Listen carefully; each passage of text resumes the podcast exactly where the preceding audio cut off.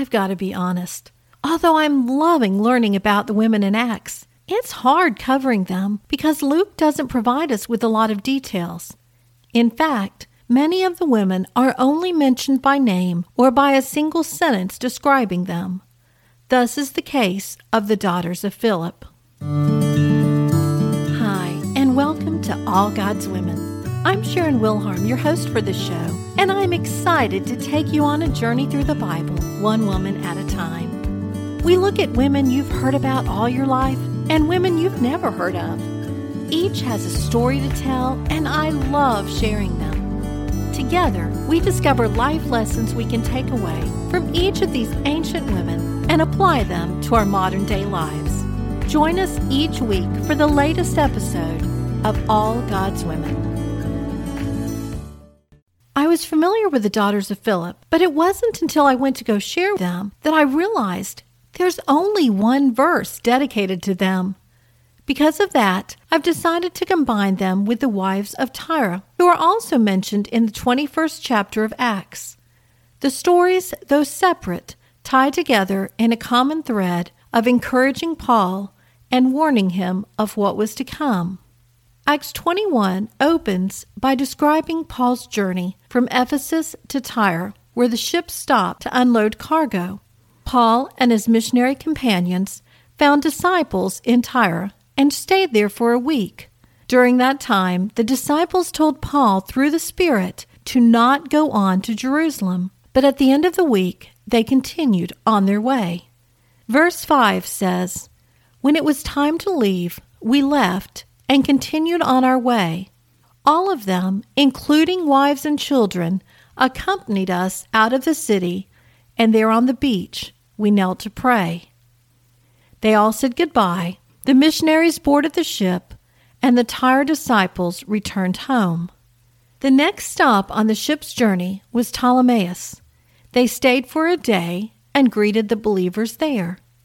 They left the next day and reached Caesarea, where Philip the evangelist lived. He was one of the seven deacons chosen to distribute food, but now he was more known for his evangelistic work. Verse 9 tells us that he had four daughters who prophesied.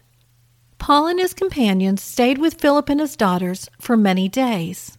While Paul was in Caesarea, a prophet named Agabus came down from Judea and prophesied to Paul that the Holy Spirit was warning that the Jews at Jerusalem would bind Paul and deliver him into the hands of Gentiles.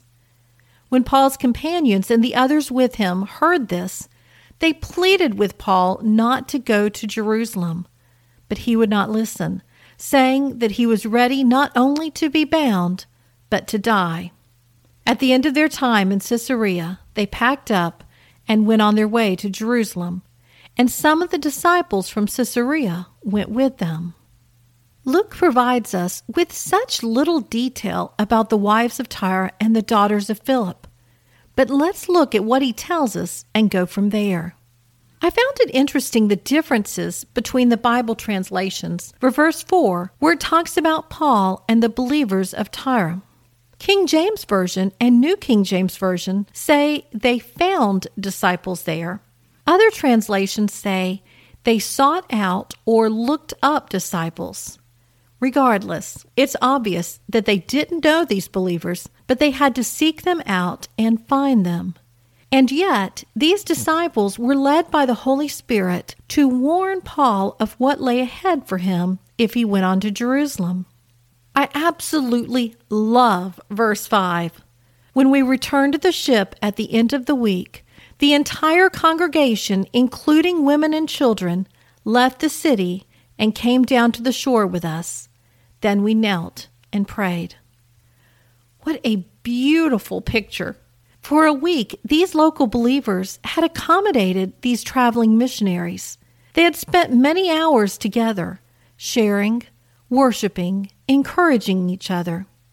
Imagine the adjustments they had made, opening up their home and their schedules in order to provide for strangers passing through. They could have easily waved from their front door as the missionaries went on their way. Instead, the entire congregation, husbands, wives, and children, all dropped what they were doing in order to escort the missionaries back to the ship. During that week, bonds had been formed. They had become like family and they hated to say goodbye. So they extended their visit as long as they could. Then they joined together in a prayer service at the shore. The missionaries continued on their journey and landed at Caesarea, where they spent many days with another family, this time Philip and his unmarried daughters. At first glance, we might assume Philip just had four young daughters who had not yet reached marrying age. But this is not the case. The words used for virgins indicate that they had chosen a life of singleness in order to devote themselves more fully to the work of the Lord. Luke calls them prophetesses. What does that mean in the context? It, of course, refers to predicting the future, but it also means those who speak and share messages from God. They could have accompanied their father as he traveled around preaching. Perhaps they preached themselves, finding groups of women and sharing with them. They would have had access to both Jews and Gentiles. Imagine the impact they could have had witnessing and sharing with lost women as well as new believers. We'll never know the scope of their influence, but they are examples of the roles that women played in the early church. Women were not sitting idly at home while the men were doing all the heavy lifting. Women like the wives of Tyre and daughters of Philip were actively involved in spreading the gospel and supporting the work of the apostles and missionaries. The Bible doesn't always provide us with full biographies of the women. Most of the time, a sentence or two is all that remains of their work. That doesn't mean their work wasn't important. Just because something is done in the shadows or behind the scenes doesn't lessen its impact. In fact, Oftentimes, the most powerful work is done without anyone else knowing. But God knows, He sees. Perhaps you're feeling discouraged today, like nothing you can do will make any difference. My friend, please know that God has you where you are for a reason. Those women in Tyre may have done nothing more than pray for Paul and his companions. But what a wonderful thing that was for them to do. What more could they have done? Imagine how it must have encouraged the men to see the women leave their household chores, pick up the kids, and travel through the city and to the shore in order to spend time praying over Paul. Those missionaries knew the sacrifice that was made by those women. Why else would Luke make a point to mention it wasn't just the men that did it? It was their wives and children as well. He knew what an ordeal it was for them to do that, and he wanted to record how special it was to see entire families worshiping and praying together over God's workers. You may not be gifted with prophecy, but God has gifted you for his work. You can open your home like the wives of Tyre you can pray for the salvation of souls and for the workers involved in evangelistic endeavors. You can provide encouraging words for those whose paths cross yours.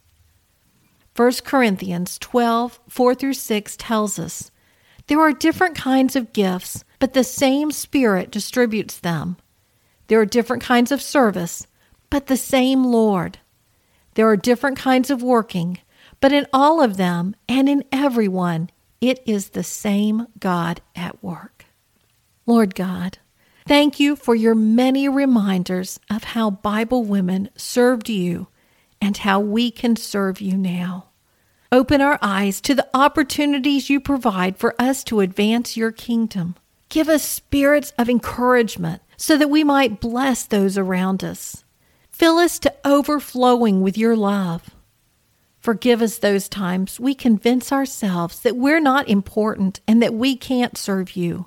Erase those thoughts from our minds. Allow us to be used in mighty ways and give us the strength to do whatever it is you've called us to do. We love you so very much. In Christ's name we pray. Amen. That concludes today's episode of All God's Women. Tune in next week when we look at a different type of woman, Bernice and Drusilla. If you're blessed by all God's women, if it encourages you in your daily walk, if you learn something new whenever you listen, will you please share with others? How many women do you know who would benefit from these bite sized Bible lessons? It's easy to let them know so that they will be blessed just as you are. If you are on Facebook, go to the All God's Women Facebook page and click on the three dots at the top of the page. Then scroll down to Invite Friends. Go through and invite as many women as you know who might benefit from the All God's Women podcast. If you're in the Bible study group, you can invite them to join that as well. While you're there, did you know Facebook now has a new podcasting feature? If you're on your phone, go to the All God's Women Facebook page and look for the podcast tab. There you can listen to any episode directly from Facebook. Unfortunately, not everyone has the feature yet, but check to see if you're one of the lucky ones. If not, keep checking Facebook periodically. Eventually, everyone should have the option. Until next week, goodbye.